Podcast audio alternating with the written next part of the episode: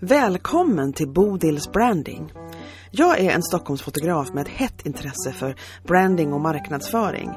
Här intervjuar jag både experter på sånt och andra olika sorters entreprenörer. Några etablerade och andra helt färska. Meningen är att du som inte är expert ska kunna lära dig någonting som du kan ha nytta av och även spegla dig i andras berättelser. Jag är så glad att du är här och följer med mig på den här resan. Jag heter Bodil, jag är fotograf och brandingentusiast på upptäcktsfärd. Så har man sån extrem tur att man sitter med en, du vet, sådär obegripligt tålmodig människa som liksom bara småfnittrar när man har problem med hörlurarna och man liksom springer omkring som ett jehu för att hitta andra hörlurar och sen så fattar man inte varför de inte laddar och sen är det, ja, du vet, ja, men alltså idag var det så här ovanligt mycket strul, men där satt hon, Mikaela, och liksom bara vänta ut stormen på något sätt. Jag såg inte ens någon lätt svettning, utan det var liksom totalt lugna gatan med Mikaela Are. För det är min gäst idag, Mikaela Are. Och hon var en av mina 2 gäster. Jag släppte 2 samtal den allra första gången jag publicerade ett avsnitt av den här podcasten. Den 1 maj 2021. Och då har jag tänkt att jag skulle följa upp ett år senare på en hel del av mina gäster faktiskt och se vad som har hänt på året. Och just med henne visste jag att nu blir det åka av här. För Mikaelas år från gången jag pratade med henne förra gången på den här podden, det har varit smockfullt av nya saker och utveckling och nya spår och galet i princip. Roligt, bra grejer. Och det ska hon få berätta om här. Vad har hänt sedan förra året? Och vad har hon kommit till insikt om och vad hon utvecklat? Ni är in for a treat. Så här kommer tålmodiga Mikaela. Varsågod. Holy mother of crap, som Phoebe sa på Friends. Det kan, tycker jag, passa bra att säga just nu. För jäklars vilka tekniska kullerbytte jag fick här liksom. Och Mikaela sa, men du, att jag har lite tid fram till den här tiden, så att om du bara liksom får till det här. Det är mina AirPods, men jag ska nog gå och köpa nya. Jag har precis köpt en ny dator. Vad har du köpt som är nytt alldeles nyligen, som du känner dig lite taggad över? NFTs. Nice. Det är ju en värld som inte jag känner till alls. Så att, det är ju en helt annan. Visst. Ja, så att det är en helt ny grej sedan förra året, kan man väl säga. Att jag har nördat ner mig i det. För många ska man säga, för det är ju en helt ny grej för typ världen i princip just nu. Om jag har förstått saken rätt så är det så det är. Ja. Men du, att vi ska ta och berätta lite att det som vi berättade förra gången när vi försökte starta det här samtalet, så var det ju det att vi pratade, du och jag, och det publicerades det samtalet 1 maj förra året, den första publiceringen av den här podcasten. Och då skulle jag liksom återkomma, och jag har sagt till flera, återkomma till om ett år och säga, hur går det nu? För det händer mycket på ett år, och vi sa just det att du har varit lite så här året on crack sådär, liksom, det har varit så mycket som har hänt i ditt företag och säkert i ditt liv också, men vi kan väl börja med företagsdelen. Ja. Berätta om du kommer ihåg vart du fanns 1 maj förra året. Ja, precis. Jag när jag var på väg till, jag sitter ju på ett coworking space idag och spelar in, så gick jag promenerade hemifrån, så tänkte jag så här, vad är det som har hänt egentligen på ett år? Och det var bara liksom så mycket saker, så jag blev nästan lite överväldigad. Ja, berätta.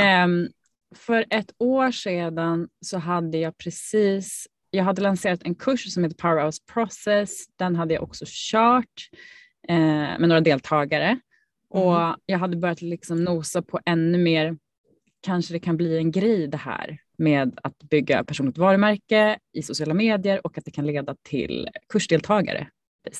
Så jag var väldigt inne i att liksom göra mina egna produkter och tjänster just då. Just det. Och det började du tänka på för ett år sedan, säger du? Alltså den här grejen att bygga en tribe liksom och ha... Eller jag tror att den där tanken har funnits med... Alltså allt det där har funnits med sedan jag startade 2016. Det är bara att jag ser det som att den digitala mogenheten i och med pandemin och allting, det kom liksom, alla andra kom ikapp. Ja, just det. Så då blev det enklare liksom. Ja. Det... Det var ju flera som jag har pratat med och sådana människor som inte jag känner till alls som säkert har exakt samma upplevelse. Och det är det att de hade faktiskt tänkt att gå online länge och starta kurser online. Och liksom de hade tänkt att de skulle liksom fasa ut ifrån sina in real life-ställen och sen liksom bygga någonting, åtminstone parallellt, minst liksom parallellt. Och sen var det pandemin som fick dem att inte ha något val. Utan det blev liksom att, och då ledde det ju till att jättemånga blev digital medvetna, eller att det fanns liksom, den världen kändes inte så himla avlägsen och konstig. Liksom. Exakt. Och jag tror också att det var, jag satt en intention för 2021 att jag ville jobba med människor som jag tycker om och jag ville ha mer kul. Det var liksom de två stora faktorerna. Ja. Och det ledde ju till massa spännande saker. Såklart. Det var kul att du satte en intention. Jag har hört om det där och jag är avstående på sånt. Så det var väl jättetrevligt. Och bra intentioner måste jag säga. Jag känner att jag lever i allmänhet efter det. Så att, vad var det som hände som du kände, och det första du kommer att tänka på som blev skillnaden från före och efter? Liksom? Alltså för det första så vågade jag göra det här i form av digitala kurser. Jag skrev en bok och släppte en bok. Jag började plocka in utöver liksom karriärvägledning och de bitarna och det jag ville göra med det, så tog jag även in designuppdrag. Hade så du inte gjort det? Ännu mer kreativ. Nej. Men hur tar man det? Var det någonting som du hade tänkt att det här kan jag absolut göra, men du hade bara inte vågat gå ut och säga att du ville göra det? Var det som var grejen? Eller? Nej, alltså jag hade nog inte ens kopplat det till att jag skulle kunna göra digitala illustrationer eller loggor och sådana saker, utan jag var bara så här, jag fick en förfrågan om att göra en logga förra sommaren och var ganska tydlig med att säga, det har jag ju inte gjort förut, men det blir säkert kul, och ville nästan backa ur från början, men så valde jag att ta det i alla fall, och det var ju fantastiskt kul. Vad ledde det till? Vad var det första som var det roligt att bara skapa, kanske var en rolig grej för andra? Ja, att liksom få betalt för att sitta i princip illustrera. Det är ju ganska intressant. Och komma på vilka färger som passar med vilka och sådär. Jag har alltid varit en kreativ person, men jag har aldrig tänkt att just den biten var någonting jag skulle plocka in i min business. Så det var kul. Ja, det är en ny grej. Visst, jätteroligt. Och hur kändes det när du liksom levererade och sen så fick du liksom betalt? Var det som att, my new line of business? Var ju, delvis. Det var ju magiskt. Det var ju väldigt en fantastiskt fin kund som heter Norrlands Service. De jobbar med att renovera båtpropellrar framförallt i Norrland, men också mycket mer så här, om svets och industri. Ja, jag har lärt mig om en helt ny bransch. Jag fattar. Och att jobba med dem var extremt, det var så fint att det var just de som var det där första uppdraget. För vi tänker likadant kring stilen vi vill ha på den här loggan. Att den skulle kunna, lika väl som att de kan ha på det liksom tryckt på kläder, arbetskläder, att man själv skulle vilja ha den trots att man inte tillhör företaget, för att den är så snygg. Det är nice, tycker jag att den blev. Så att jag skulle lätt vilja ha den. Lätta på den. Du får se på Mikaelas t-shirt från Norrlands. Ja, men visst. Ja, men det är ju lite fascinerande när man får hålla på med någonting som man bara sitter och njuter av att hålla på med, och sen så får man pengar också. Det är som, verkligen. Det är drömmen. Och det är nog en stor sån här insikt. Men det är en stor insikt att det behöver inte vara så svårt att nå det där heller. Alltså det är mycket så här upplevda osynliga hinder som kanske inte ens är på riktigt. Nej, precis. Det är en stor insikt det senaste året. Det är det. Vad var det största hindret mer då som du kände att du kom över? Liksom? Jag tror att eftersom jag då ville jobba med människor som jag gillar och så började jag lära känna väldigt mycket nya härliga människor, så blev min stora utmaning att börja liksom, sätta gränser och tacka nej till saker. Ja, det är också en skill. Det blev en omvänd, för det var lätt för att tacka ja till allting, för man blir väldigt glad och man bara, men vad roligt, det där är klart jag ska hoppa på det, och jag kände liksom under hösten 2021 att det blev ganska mycket av allt. För då hade jag hade både då startade jag min digitala plattform, mitt community som du är med i, Rebel Wonderland. Ja. Vad gjorde jag mer? Jag hade workshops, både fysiska och digitala, designuppdrag. Alltså det blev väldigt, väldigt mycket under väldigt komprimerad tid. Och där kände jag så här, där har jag lärt mig liksom att man måste portionera ut det lite mer och våga säga nej till vissa saker. Det är faktiskt väldigt många som kämpar med det. Jag känner flera fotografer som kämpar med det. Jag känner folk som bara, och som jobbar ihjäl sig liksom, som de till slut blir man trött även på det som är roligt, eller man blir trött av det som är roligt för att man tog på sig för mycket. Och alla har olika gränser på det där, vad som är för mycket. Men det finns ju något som heter väntelista. Ja. Man kan ju vara på den när man vill ha Mikaela. Och jag tror att det finns väl inget som företag som blir mindre attraktivt av att ha en väntelista. Det är väl snarare bra för varumärket. Nej, men exakt. Och vara tydlig med vad vill man göra. Och jag har ju varit ganska öppen för att det kan ändras. Det är nästan som att varje år i mitt företag så har jag liksom haft olika typer av fokus på vad jag vill göra. Så här, ett år var det väldigt mycket fokus på föreläsningar. Ett år så var det väldigt mycket fokus på just sociala medier och bygga content och sådana saker. Så att det, våga testa lite olika saker också. Har det blivit fokus automatiskt, eller har du liksom bestämt dig för att så här jobbar jag sätter intentioner och jag bestämmer ett fokus? Hur ligger processen liksom? Det har varit lite blandat. Jag skulle säga att om jag väl har bestämt mig för att jag vill fokusera på föreläsningar så är det också lättare att se de möjligheterna dyka upp. Det är lättare att prata med andra om att man vill göra det. Den här uppdraget med loggan, det var faktiskt, som både du och jag känner, Miras förtjänst att det ens blev av. Och det var för att jag hade nämnt förra våren till henne att det vore ju kul att göra lite mer design. Men jag sa det bara liksom i förbifarten, men hon kom ihåg det och då tipsade mig om Norrlands Service.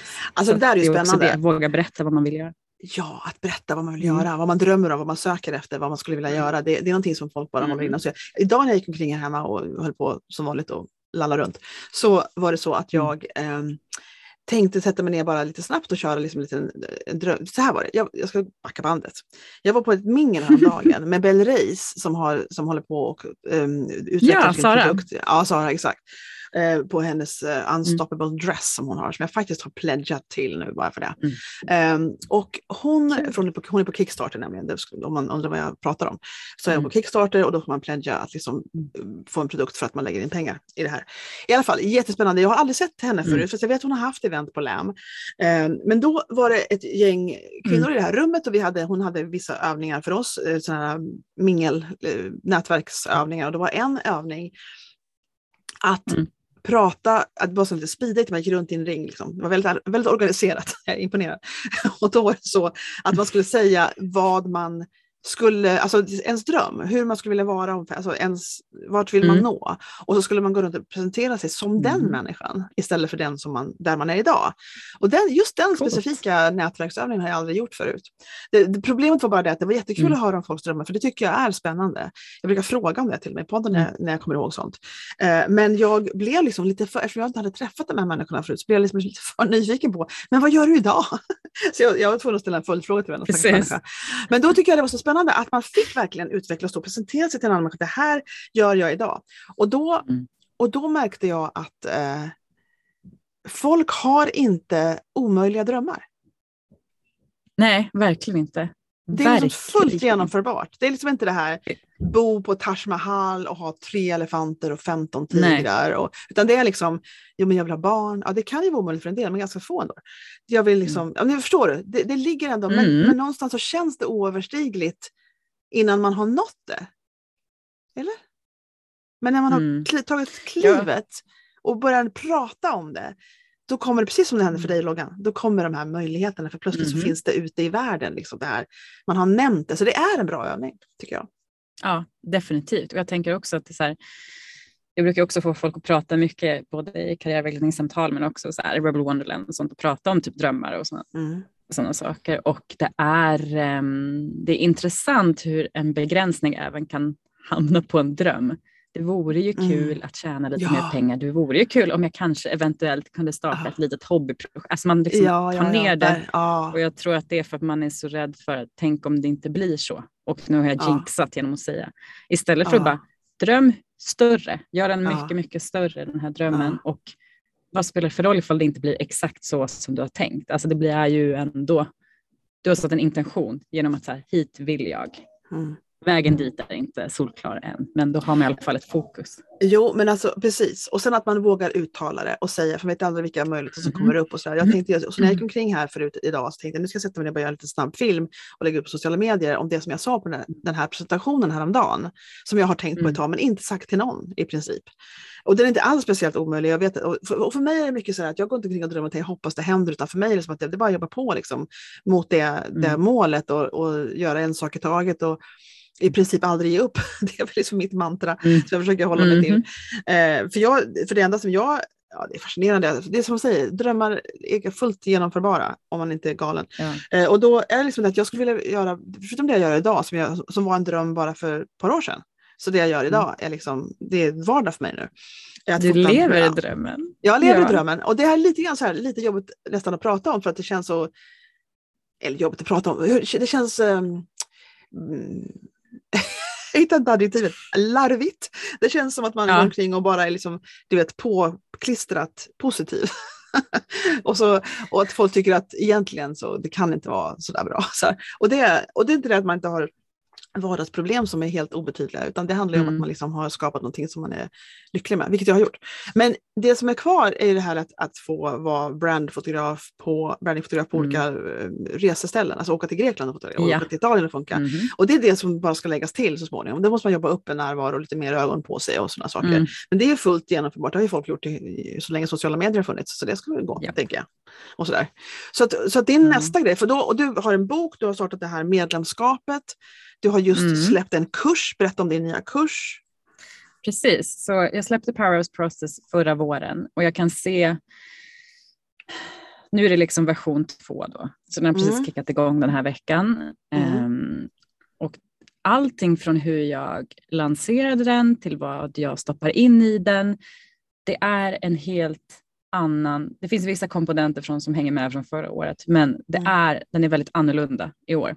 Och det handlar mycket om min egen utveckling och alla samtal som jag haft under det här året och all erfarenhet. Och det handlar mycket om att så här, om man tänker på vad för typ av råd eller tips man får, hur man ska driva företag, hur man ska lägga upp sin vardag, sitt liv. De är ganska... Jag vill ju gärna göra tvärtom med saker för att jag är en rebell. Och då är det så här, men vänta lite, man kanske inte behöver sitta liksom 12 timmar om dagen och pusha ut mejl eller vara på sociala medier. Det kanske går att göra lite mer balanserat. Det är en del av kursen, och det handlar mycket om så här, all den potential man känner att man har inom sig. Hur tar man den, lyfter den, alla de här stora drömmarna, och kombinerar det med en konkret plan. Det är vad vi jobbar med i Powerhouse Process. Det är den jag gör, ja. Det måste ju kännas extremt. Det är som nästan som du har liksom små bebisar, så sen när de kommer fram till sina grejer eller ser saker på ett annat sätt eller vad det nu kan vara, så måste det vara som att du är som en stolt morsa där liksom, som... Men alltså, jag är ju ständigt rörd nu för tiden. Ja, för det är ju alltid liksom, i alla samtal man blir så här, Men det är ju för att jag ser ju redan typ, när folk börjar prata om sin dröm, även fast de kanske pratar om det som så här, det skulle vara lite kul att göra det. Och sen när de väl vågar ta det steget, alltså man blir så stolt. Jag tycker att det verkligen är så här, ju fler vi kan lyfta, om vi alla liksom kan lyfta varandra, så tror jag att det kommer bli en så mycket bättre tillvaro. Liksom. Jag sa det till Sara Hernal, jag känner mig helt dum i huvudet efteråt. För då när jag gick sen, för jag tycker hon var så imponerande, Sara. Jag tyckte verkligen hon var det. Ja. Och så gick jag efter det var klart, eller jag gick lite tidigare för jag är gammal, och så gick jag iväg och så kände jag att nu, jag tror att jag hade fått det hela dagen, så var lite slut när jag kom faktiskt. Men, och så sa jag till henne att jag ber om ursäkt för att jag säger det här, men jag är stolt över dig. Jag kände mig så dum efteråt. Men jag kände mig så att, den här tjejen liksom, vad hon liksom, och så måste ju du känna regelbundet för de människorna som du jobbar med. Ja,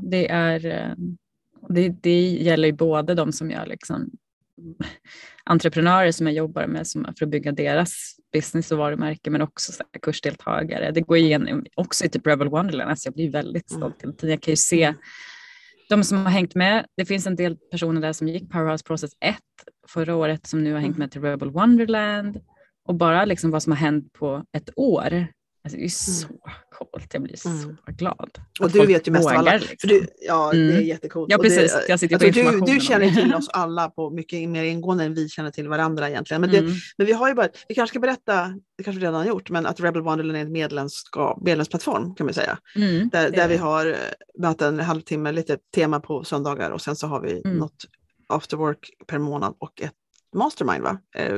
En månad. Och sen finns och sen det kompletterande content på själva plattformen. Ja. Eftersom jag är en speciell person så har jag ju dessutom byggt den själv. För jag har en stark vision om hur jag vill att den ska vara. Den är inte perfekt än, men perfekt är ouppnåeligt. Så att den är work in progress. Men den passar, det ser ut som det är du överallt där. Så det är väldigt perfekt. Men jag tycker att den stora styrkan med Rebel Wonderland är faktiskt att folk vågar interagera med varandra. Det är det som bygger ett community. Alltså man kan ju alltid ge förutsättningarna och skapa platsen, men det är medlemmarna liksom som bygger det. Absolut, verkligen. Och jag kommer ihåg att det var någon som sa att, vem var det här som sa att, ja det var precis när jag började nosa på LinkedIn, så sa jag att då började jag kolla efter grupper. Så här. Men det var så dött in i de grupperna så det hände ingenting. Så då sa han till mig att grupper är inte LinkedIn starka sidan. Liksom. Du får liksom samla människor istället och försöka bygga ett nätverk. Så det var spännande. Men vad tycker du har du mest stolt över dig själv då? Som företagare, som entreprenör? Vad är den stoltaste liksom, delen av hela den här grejen? Alltså, eller hos dig? Jag tror att en stor grej är lite det som du också varit inne på. Att så här, aldrig typ ge upp. Alltså fortsätta hela tiden. Nu är det ändå år 6 och jag känner att det har definitivt funnits tillfällen när man känner så här, det kanske är enklare att bara ta ett vanligt jobb liksom. Men jag ser min egen vision så himla starkt och jag ser dessutom det som har hänt det senaste året med att jag är liksom på väg till stora grejer. Så dels det, men också att om du hade frågat mig så här, vad är typ det viktigaste för några år sedan när jag jobbade med rekrytering och jobbade hela tiden, då var det liksom, jobbet var det viktiga, allting annat var liksom sekundärt. Jag måste bara göra klart det här. Jag hade en väldigt sån stark mentalitet. Och jag är så glad att jag vågar ta in andra saker. Alltså det jag tycker är kul, det som är mer kreativt, mina relationer. Och snarare ser de bitarna som att de är det som bygger min framgång och min balans. De är liksom komplement till varandra. Och det menar du nya världens typ företagande. Att vara lite mer liksom balanserat där. Och du menar balans i relationer och i aktiviteter typ som du blir glad av? Ja. De sakerna? Ja. Det är lätt att liksom, om man är väldigt, man känner att man hamnar i ett mode av att vara väldigt seriös om sin karriär eller sitt företag, så är det liksom bara det som finns oftast. När man egentligen skulle må väldigt bra av att avsätta tid för typ vila, kreativitet, prestation, liksom, the art of being, not doing. Så mycket sånt är jag väldigt stolt över. Det har liksom klickat i mig. Ja, jag förstår. Men bra. Ja. Alltså, jag måste säga, jag tänker på det ibland. Jag håller på mycket, alltså mitt företag är så, jag känner det som ligger som en ta ett positivt ord, inte våt filt utan tvärtom positivt över liksom, det är så invävt om man säger i hela min tillvaro. För jag anser inte att bara fota är mitt företagande. Utan det är även sitta och prata med dig. Det är liksom att komma på saker på sociala medier. Att surfa för att se vad som finns. Alltså det är så mycket olika saker som mitt företagande består av. Liksom. Och nätverkande. Liksom hoppa på grejer bara för att träffa folk. Liksom. Det anser jag är en del av mitt jobb. Så jag tänker ibland så här. Och då har jag lite dåligt samvete. För du har ju en relation, du har ju en man som du lever med, eller hur? Visst är det så mycket? Ja. Min man, han ser mig knappt. Jo, han ser mig ganska mycket, men vi pratar inte. Det gör vi också. Det här är svårt. För jag inser att jag skulle kunna vara singel och liksom ha allt det här och vara i princip lika lycklig. Så där antar jag att vi har lite att ta igen, min man och jag. Jag måste nog dita honom lite mer, tror jag, faktiskt. Ja, och jag tror också så här, om man då lägger lite tid på just sådana saker, sådana relationer, så kan det också ge en mer pepp och energi. Det är klart. Alltså grejen är att jag får så mycket energi av, men jag är ju extrovert. Så jag får en energi av andra människor. Jag blir inte slut på energi av att umgås, utan tvärtom så landar jag så. Så jag får så mycket av att bara hänga med mina kunder. Alltså att bara träffa dem och att vara med dem och att gå på de här, vad nu är för variant av mingel. Att ha min podcast, det liksom matar mig liksom, med energi. Så jag liksom går omkring och önskar mig någon mer. Ja, jag tar gärna mer om jag får, men liksom det ger mig det jag behöver, om man säger så. Allt det här, alla mina kunder. Jag är ju en introvert person som har lärt mig att vara extrovert, så att jag är liksom lite mer. Men då måste du landa på din kammare liksom. Då måste du hitta, eller hur? Du måste ha egen tid för att ladda upp all energi igen. Ja, exakt. Det bästa är ju sen när man är helt ledig, om man är någon annanstans. I och för sig, det funkar också om man är ibland, om jag är på typ tråkiga event, typ en konferens eller en föreläsning och sådana saker som jag inte tycker är superkul. Det är då jag får de bästa idéerna, när jag gör någonting helt annat. Ja, visst. Och inte visste de att du satt där och hittade på nya saker. Nej, men det var ju så liksom, mitt företag heter Vägledningsverkstan. Namnet kom till under en föreläsning på Stockholms universitet som jag kände bara, fy fan, vilken tråkig föreläsning. Ja, och där kom du på det. Man kommer på saker. Jag var inne på Linkan idag med någon som säger, när får du dina bästa, eller har du popcorn gärna, när får du bästa idén, tänker jag. All the fucking time, tänker jag då. Ja, det finns inget slut. Det finns inget slut. Däremot så är ju inte alla så bra. Alltså alla är ju inte bra. Men det kommer, det bara pågår. Och min man är total motsatsen i princip. Så han sa ju, när vi träffades så var det som att han liksom, han nu vet han precis hur jag fungerar. Men det var verkligen det här liksom att han kunde inte liksom förstå konceptet med liksom en hjärna som går i 150 hela tiden liksom. För han kan sparka på en sten en kvart och vara totalt tillfredsställd liksom. Det går bra för honom. Men du, hur om man säger, för nu, vi har boken, vi har medlemskapet, vi har du som gett in på en helt annat sätt att vara i tillvaron med din uppladdning och saker. Känner du liksom att det här är, att du är framme nu i hur du vill leva? I princip, inte framme, man har ju mål och de ska vi jättegärna höra om. Men känner du att nu har jag hittat ett groove här som liksom känns bra för mig? Ja, definitivt. Jag är i min flow, så känns det. Och det är också det här senaste året, så vissa saker, vissa uppdrag som jag haft, så kände jag så här, det var en bra erfarenhet, men det där vill jag inte göra igen. Så jag får liksom hela tiden såna här små nudges, så inte det, men det. Men inte det. Ja, och just det. Ju mer man lyssnar på det där, snarare än att tänka så här, vad man borde göra, vad man måste, då blir det också lättare att bygga. Och sen tycker jag det är fantastiskt att, alltså min dröm från början när jag startade eget var ju att vara liksom den digitala destinationen för karriärutveckling, företagsutveckling, alla de sakerna som jag brinner för, och det har jag ju i princip byggt. Så att det är coolt liksom. Väldigt coolt. Ja, det är bara början också. Så det... Ja, alltså, och sen så tror jag nog, och det tycker jag kan vara lite inspirerande att, för det är så här det är, man har sin cirkel, man ser sina grejer, algoritmen funkar på det sättet liksom, och så finns det andra liksom, totala stjärnor som man aldrig har hört talas om, så är det men jag känner inte till någon mer än du som håller på med just det här på det här sättet, men det kommer ju alltid vara bara du som är just så här, för eftersom det är du som är ingrediensen i ditt företagande och det du lägger ut, så även, men jag tycker att det finns liksom inget fel i, och ingenting tycker jag alls skrämmande i att det kommer andra som sen plockar upp den bollen och gör samma sak. För att då blir det mer en, eller hur? För då blir det som en medvetenhet bland allmänheten att det här finns att tillgå. Och sen väljer man ju liksom beroende på vem man dras till mest.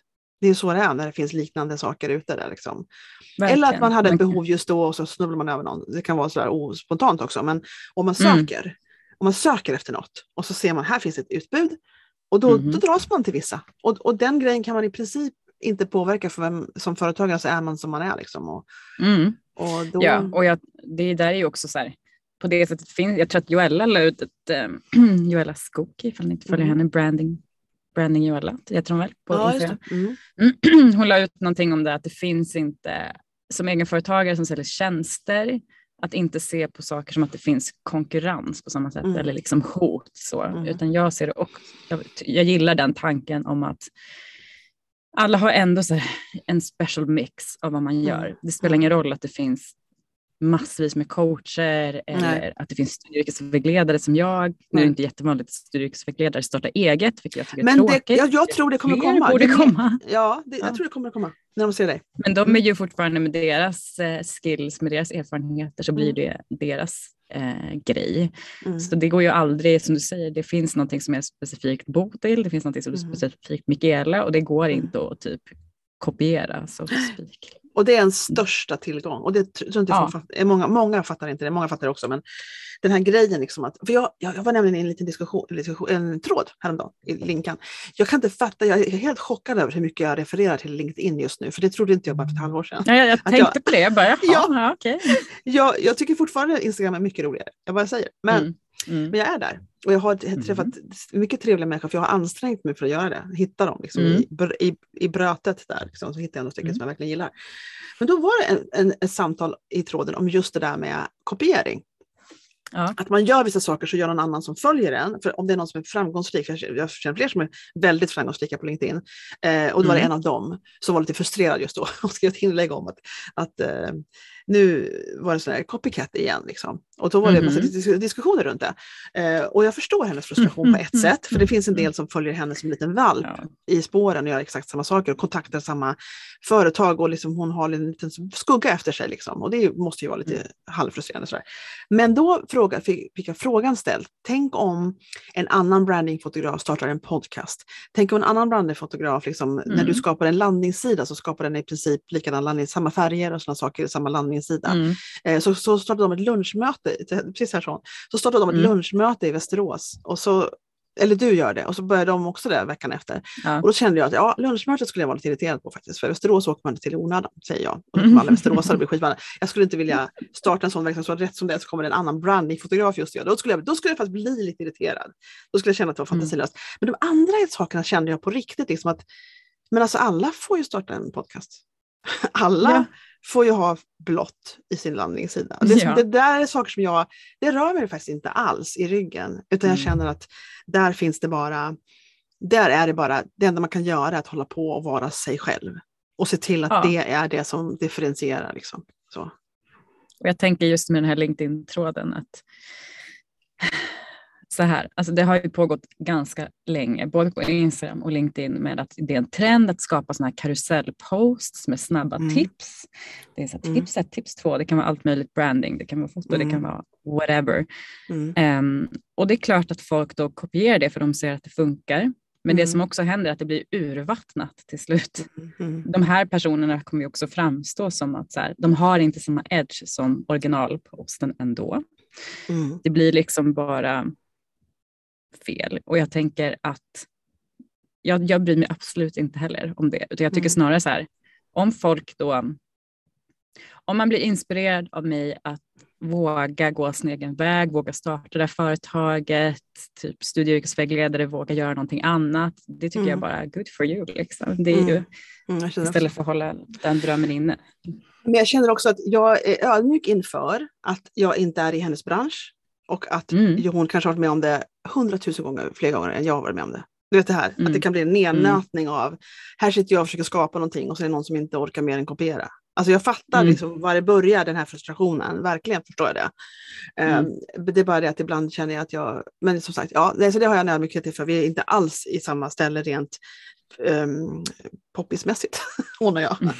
Alltså det kan jag förstå. Man kan också fundera på var lägger man sin energi någonstans egentligen. Alltså det är ju, det finns ju jättemycket saker att irritera sig på. Speciellt om man är egenföretagare och man känner liksom att det är svårt att, men man är frustrerad över olika saker. Och vissa gånger kanske det passar att skriva någonting sånt. Vissa gånger kanske det bara blir så här, vad får man ut av det? Kommer den här personen sluta kopiera? Antagligen inte. Eller inspireras, whatever. Men det är ju, då gäller det bara att fortsätta skapa. Göra det så bra så att ingen kan kopiera det. För att det är så himla mycket du. Och den grejen som jag tycker är så fascinerande och som jag tycker jag förstår lite grann varför, i och för sig, varför det inte har tagit sig riktigt, men det är att bygga ett personligt varumärke. Att liksom inte vara rädd att visa sig själv, att se till att man hela tiden är närvarande. Eftersom jag är fotograf och gör den grejen och erbjuder den materialet då för människor, så är jag så här stark. Jag tror så starkt på personligt varumärke att man ska visa upp sig själv. Och då tror jag att det är liksom den enda tillflykten av verktyg som vi alltid har kvar, som alltid finns definitivt där liksom. När annat fallerar, när Instagram läggs ner eller vad det nu kan vara, eller att folk kopierar det, eller vad det kan vara, så det finns bara det som ingen kan stjäla liksom, riktigt. Sen så tycker jag att man ska vara lite försiktig med hur mycket inspiration man tar in. allmänt, för att det är också så här, alltså man kan inspireras av hur andra gör och sådana saker, men sen så är det så man måste gå tillbaka till sig själv och bara vänta, hur tänker jag kring prissättning, eller hur tänker jag kring att lansera någonting liksom, och plocka inspiration men inte fastna i att bli så här, oj, de kan göra det men det kan inte jag, för att alltså det kan lätt slå över, så att vara lite försiktig med det. Ja, har du känt det någon gång? Att du känner att det är någon som du har som idol liksom, och känner att de gör saker som inte du kan uppnå? Jag tycker väl, jag gick ju Amy Porterfields kurs DCA om att bygga digitala kurser. Mm. Och till en början så blir man ju väldigt så här, åh vad skönt med ett system. Nu kan vi bara följa det här. Nu vet vi exakt hur många mejl vi ska skicka ut, exakt vad vi ska skriva. Det är väldigt så hands-on. Men det jag också inser är så här, man måste ta det där och göra till någonting eget. För annars blir det bara, där blir också så här kopian igen. Däremot så har jag aldrig känt att jag inte kan uppnå saker. För det handlar mer om min egen, min egen envishet och uppfinningsrikedom faktiskt. Och idéer har jag inga problem att plocka fram. Så länge jag får lite space så skapa. Jag tror det där delar vi och flera säkert, den här grejen att man känner att det kommer att gå. Den här grejen att man tycker att visioner är liksom ouppnåeliga, utan att allt går i princip. Det handlar om hur mycket tid och energi vill jag lägga eller orkar lägga, och hur mycket, hur länge, och att hålla ut, att den som håller ut längst vinner liksom, den där grejen, att man liksom måste bara hålla ut och inte ge upp liksom. För nog har man dippar. Du berättade om att du hade en egen i höstas eller när det var. När du kände att nu var det trögt liksom.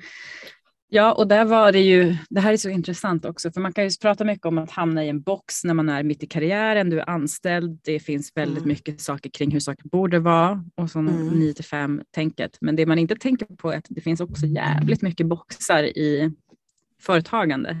Hur man ska göra på sociala medier, hur man ska göra med vissa erbjudanden. Ja. Och får man inte försiktig, det som hände mig var att jag fastnade alldeles för mycket borta i så här, hur folk kommer uppfatta mig. Så det var svårt för mig att skapa content till sociala medier. Verkligen. Så det blev en urvattnad version av mig. Så då var jag så här, nej, nu ska jag ställa om. Så då gjorde jag det från årsskiftet. Jag arkiverade jättemycket av det gamla och bara nej. För det som händer hela tiden, man är ju ständig utveckling. Och ju mer jag vågar visa av mig själv och den jag egentligen är, inte gömma mig liksom bakom så här tips, hacks och sånt, desto bättre blir det. Jag blir gladare, folk lär känna mig, mer kreativ. Så det är verkligen ett genuint personligt varumärke är något jag väljer alla dagar i veckan. Verkligen. Ja, jo, men det kan det vara. Men jag blir så imponerad när du berättar sådana saker. Det finns många som hostar upp sig sådär rejält. Då tänker jag ibland, fick du någon slags extern kraft av någonting som inspirerade dig, eller någon som sa något eller som var något, eller hade du det i dig och det var bara dags att ta fram det, eller var det någon kombo kanske? Det var en kombination. Jag kände ju att det var liksom, jag höll på att schemalägga en massa Instagram-inlägg förra hösten, och jag bara kände så att det är någonting som inte riktigt är rätt, men jag vet inte vad det är i det visuella och i texten och sånt. Och så pratade jag med, du har ju träffat Johanna som har konsten här på Working Space at LAM. Och det var hon som sa så här, men jag ser ju nu när jag kollar på ditt flöde att det här är ju inte riktigt du. Det här är liksom en nedtonad, urvattnad version. Du måste skruva upp det. Du ska ju vara liksom mer, typ 1000 gånger mer av dig för att nå ut. Och det var verkligen en superbra insikt att bara, aha, just det. Jag tappade bort mig själv lite nu. För att försöka people please, eller vad jag nu... Du blev för organiserad helt enkelt. Det var för planerat och organiserat. Ja. Men du och kände du att du var less colorful också kanske då? Förut, ja, definitivt. Eller? Definitivt. För det har det varit nu mer tycker jag. Så det tar sig uttryck både den fysiska, riktiga världen och i den digitala. Liksom. Ja, jag tittar på dina örhängen just nu som är sådana här skrynkliga lila blad. Stora. De är så fina. Klara Fina heter hon som gör dem. Aha. Det är såna här, när hon släpper dem så tar de slut på typ 5 minuter. Så att jag sitter och liksom. Klara Fina på Instagram. Så fina. Det måste vi titta på. Klara Fina. Ja, men verkligen. Tycker du att du har ändrat För det här, det här är grejen med, det yttre och hur man ser ut, så är det så intressant. För att i min, jag har ju två grenar på min fotoverksamhet. Jag har nyfödda bebisar, det jag fotar, har gjort i flera år. Och så har jag branding-fotogrenen som jag började skapa för 2 år sedan. Och på nyföddelen så är det väldigt mycket det där att det liksom är ljust och fräscht och du vet, lila var min färg och beige och ljust och ljust. Ja. Och det tycker jag är fint. Men när jag startade branding-varumärket, då kände jag att det var lite befriande. Det finns 2 aspekter på den här historien nu, men jag börjar med den här. Att jag kunde få vara brun och svart och beige. Så här, att jag kunde, jag har väldigt mycket svart på mig. Väldigt mycket svart. På sommaren är det inte lika mycket svart, men i alla fall, det är min grej. Grått, svart, brunt. Och då kändes det som att nu kan jag liksom ha de här färgerna, och det kan få vara på min hemsida och det kan få vara med det här. Och det kändes lite befriande. För jag var inte fullt så ljus och soft och fräsch. Ja, fräsch kanske, men inte så ljus och soft som jag verkade vara på nyfödd varumärket. Så. Det handlar mest om att det är de bilderna, den känslan man vill ha som en nyfödlös kvinna som vill ta en bild på sin bebis. Och en andra del av det här är liksom att jag har ju börjat, jag känner en kvinna hon är speciell och fantastisk, och hon är väldigt klädintresserad, och det har jag också varit, men jag har blivit mindre och mindre så här att jag jagar kläder nu. Jag tycker väldigt mycket om t-shirts med tryck. Och jag gör mina egna. Och de där tänker, måste du ju sälja. Det förstår jag funderar på att skapa lite mer organiserat och sälja dem faktiskt. Ja. Men då tänker jag ibland så här att men här kommer jag igen med mina brallor och min t-shirt med tryck. Är det något kul? Så. Men jag tänker att det får vara så nu, för det känns rätt. Liksom. Just nu känns det rätt. Så och länge man blir glad av det. Ja, men jag känner att det känns rätt. Jag tycker om den grejen de uttrycker. Men har du på ditt utseende... Alltså hur du klär dig, hur du sminkar dig, hur du har öronen. Har du förändrat det, tycker du, det här året när du gjorde en sån utveckling? Eller inte? Ja, det har jag. Det är definitivt mycket mer statement pieces när det gäller typ smycken. Mycket så stora örhängen och sånt. Jag piercade näsan för några månader sedan. Det är något som jag tänkt på i flera år att jag skulle göra. Men hade någon idé om att det kan jag inte göra för det är inte professionellt, bla bla bla. Så gjorde jag det. Och då... För er som inte känner mig, alltså jag har ganska mycket tatueringar redan. Så det var ju en lite knasig grej att tänka. Men ja, och sen så tror jag att det har mycket med att göra. Hösten 2021 så började jag sitta på det här coworking-spacet där jag upplevde att det fanns mycket mer power, alltså empowerment, att folk blev så här glada, folk bara, men det är klart du ska på dig det där, det är klart du ska, alltså man tog mer plats på ett annat sätt, och då, miljön hjälper ju absolut till att känna att man blir lite mer powerful, men jag gillar ju tanken på, om man har en dålig dag, att ha liksom någonting färgglatt på sig, någon snygg färgglad väska, det är mycket sådana accessoarer, och jag tror också att ju längre man kommer i det, alltså man blir lite sär, man för sig på ett annat sätt om man trivs i det man har på sig. Ja, så absolut. Det har definitivt förändrats. Och dessutom när jag startade Rebel Wonderland, så på det här kontoret, coworking spacet, så har jag nu också börjat bli introducerad av andra som så här, rebellen här. Och då blir jag också, det är ju en del av min identitet liksom, så det blir ju ännu mer. Men det är inget konstigt, det är inget påklist, det är inte någon gimmick, utan det är så som du någonstans, det är din core, lite så. Ja, jag tror att det är det som har hänt, att jag har plockat mer fram det som egentligen alltid har funnits där. Liksom. Precis. Att bli, alltså det är det som är lite grejen, det var någon som sa det om det, att bara leva och bli äldre, vilket vi blir allihopa hela tiden, att man liksom blir mer av sig själv. Ja.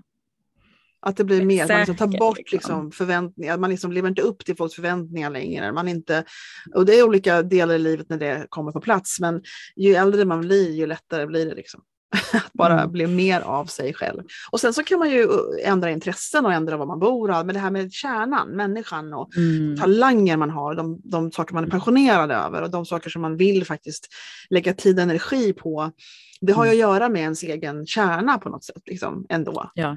Definitivt. Och mycket även om man vågar visa den där. Ja. Och det är ju bara positivt. Och det är det jag tänker liksom att man ska prata om och visa upp när man liksom presenterar sig på sociala medier eller på mingel eller var som helst. Liksom. Att man kan bara vinna på det. Liksom. Det där är ju intressant, för det är många som kanske tänker snarare att de ska tona ner lite, att de ska se representabla ut på sociala medier och sådana saker. Mm. Istället för att bara, men hur klär du dig vanligtvis? Hur skulle du vilja liksom? Mm. Om du nu ser dig själv som ett varumärke, hur är den personen? Liksom? Den kanske är jättefärgglad egentligen. Visa då det, för att det blir också så här enklare att komma ihåg folk på det sättet. Visst. Det blir liksom att man får en annan connection. Aha, liksom. Det blir coolt på något sätt. Jag tycker att det var så spännande det som vem var, oh my god, nu händer grejer när man har en tanke och så bara försvinner. Tjoff, bort. Mm-hmm. Den är borta. Ja, okej. Onwards and forwards. men då är det ju så att nu ska vi kolla på klockan och då måste jag en människa som jag sätter på sig glasögonen. Vad har vi för någonting? Men nu måste du gå snart. Så vi måste sluta. 12:30 är du upptagen. Du har inte tid med mig längre. Det tog ju bara en halv dag att fixa det tekniska innan. Det är helt galet att det blev så. Men det är som att man får leva. Det är som det är. Det blev av i alla fall. Att det blev av i alla fall. Precis. Men nu ska vi ta och organisera oss lite grann här på slutet. Och det är det att vi ska nämna igen vad som gäller med Mikaela Are egentligen. Hon har ett företag som heter Vägledningsverkstan. Hon har en medlemsplattform som heter Rebel Wonderland. Och den, vad går det på? 120, 220? Jag vet inte. Ja, så små pengar. 200. Första månaden är gratis med koden Rebel, of course. There you go. Sen kostar det 220 kronor i månaden. Och det här är ju till för folk som, alla har olika anledningar till varför de går med olika saker. Men det är ju lite grann karriärvägledning, bygga upp någonting. Du som behöver lite stöd och pepp och liksom faktiskt hårda tips på vad man kan göra och sådana saker. Det är det temat kan man väl säga. Sen hänger jag ju med där för att jag mest gillar att mingla. Men jag tycker men liksom, det finns olika anledningar för olika människor. Och så för att jag gillar dig. Så det här måste vi gå med. Här, Mikaelas har en plattform, då går vi med. Liksom. Och sen så har du just och så släppt boken som heter Lost in någonting. Vad heter den? Lost in Career Land. Ja. Den finns en e-bok. På Adlibris och Bokus och överallt. Jaha, finns den tryckt? Alltså printad eller? Eller finns det bara e-bok? Den är inte printad, den är bara e-bok. Ja. Men, men de har e-boken. Ja. Yeah, you never know.